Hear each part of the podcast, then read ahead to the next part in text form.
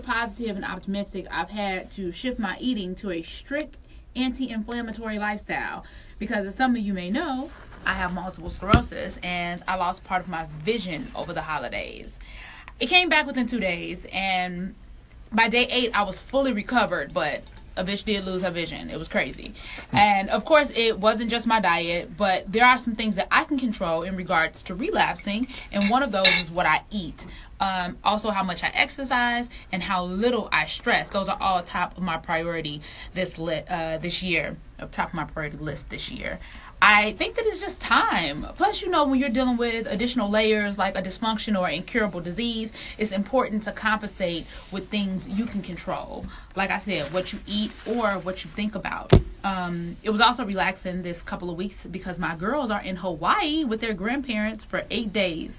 Yeah, so Mike and I just basically bumped around the house watching different Netflix series and trying different anti inflammatory recipes. Um, much love to my wonderful husband who is here at the studio with me, and he's been nothing but supportive throughout all of this. And honestly, I don't think I would have been so encouraged to push forward if it weren't for him. So thank you, thank you, thank you so much, my love. Um, season two is here, y'all. It's season two. That's what it is right now.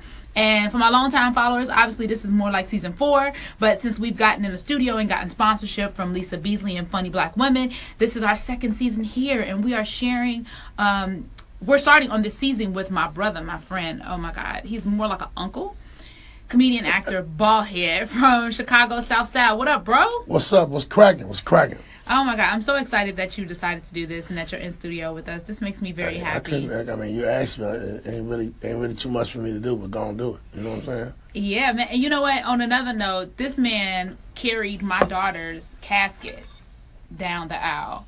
Do you know that was the hardest thing? When you asked me that, I, you know, I, I, we never really talked about it, but when you, um, I came in and I was like, I, you know, because I got five daughters. right? Yeah. And um, my baby wasn't that much older.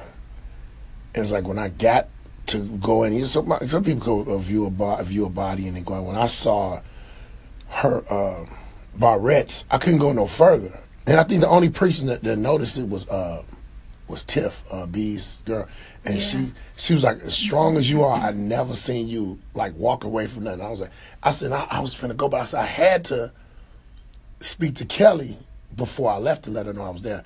And when you asked me that, I was like, I, can't- I can't I can't say no. I was like, how am I gonna do this? But it was just.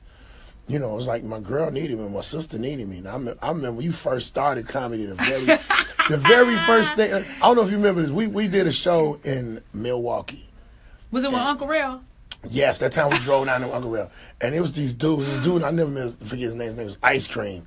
He had a uh, after party he wanted to go to. He was like, "Hey, uh, y'all going?" I said, "Man, I don't be going to after parties." So I know we was getting ready to leave. He was like, "Hey, I'm going to after party with ice cream." I said, "You don't get your ass in this car. you ain't finna go with no ice. Nobody named Ice Cream." He had a Cadillac with uh, Lamborghini doors. He thought he was doing it. I was like, "Nah, you would not be getting my sister. Get your ass in this car." That was I was so naive in my earlier days. I would just, I just wanted to have fun. you I didn't think kick it. anything about it. Yeah. Um, but now we're here, years, years later. I've been doing stand up for 11 years, so I've known you since I started in Chicago for Damn, sure. 11 years. Yeah, 11 years. How long you been doing stand up? Well, I didn't get serious about it until I got out of jail. So that's 2000. So 2000. almost 18 I- years. Mm-hmm. But I started in 93. But you know, I was still in the street, so. You started in 93? I didn't know that. So I started in 93. Me, Marlon, and, and Deon, we started together. Well, they, well, they actually, talking about Marlon Mitchell and Mar- Deon Cole. yeah, Marlon Mitchell. Don't know. and Deon Cole had a, a show in this club called the S Lounge. They kept telling me to come there because me and Marlon went to high school together. Me and Deon we went to grammar school together.